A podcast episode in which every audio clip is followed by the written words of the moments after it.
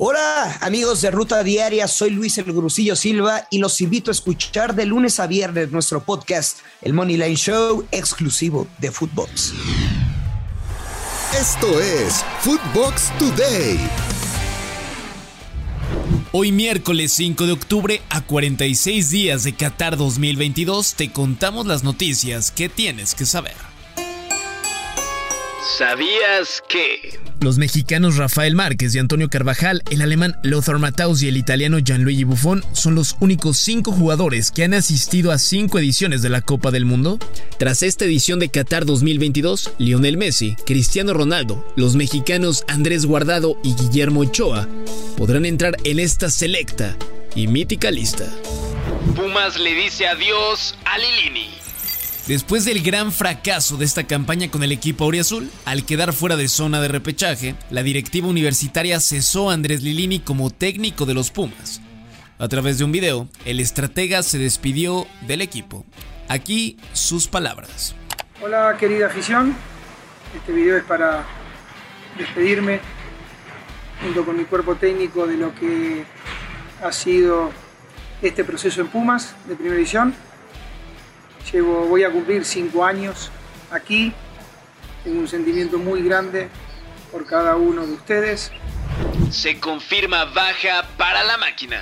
Ramiro Funes Mori, defensa de Cruz Azul, será baja en el repechaje debido a la lesión en el muslo que sufrió en la jornada 17, en la victoria 2 a 1 ante Chivas. La buena noticia para el Potro Gutiérrez es que recupera a Juan Escobar, quien volverá a la convocatoria del equipo celeste para enfrentar a León. Último adiós a Jesús del Muro. Siguiendo con noticias de la máquina, el histórico exjugador de Cruz Azul Jesús del Muro falleció a la edad de 84 años. El icónico futbolista fue uno de los elementos que ascendió con la máquina en la década de los años 60 y acudió a tres copas del mundo. De España para el Tri. La selección mexicana femenil presentó a Pedro López como nuevo entrenador del equipo mayor. Estará en el proceso rumbo al 2027. El estratega español llega a México con un amplio palmarés en España.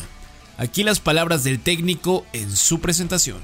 Y, vengo con, con la libertad y la confianza que me está dando desde la presidencia de la dirección deportiva de, de, tomar mis propias decisiones, de ser objetivo y de dar oportunidades, de que las jugadoras sientan que tienen las puertas de la selección abiertas.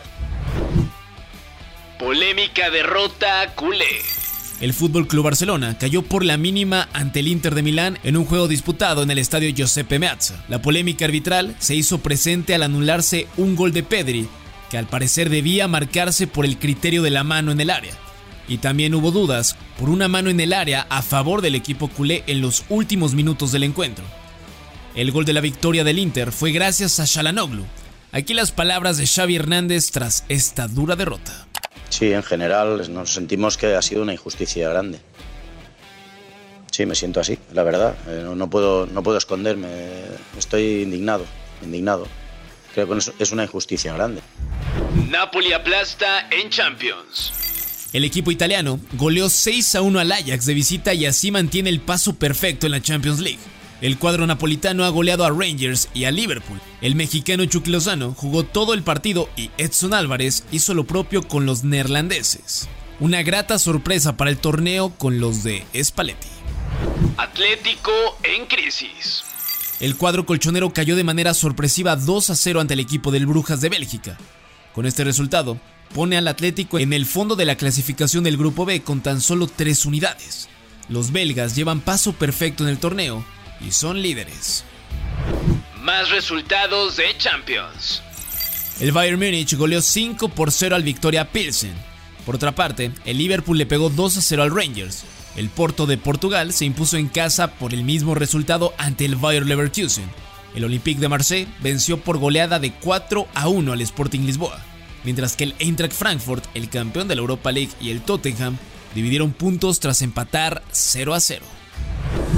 Esto fue Footbox Today.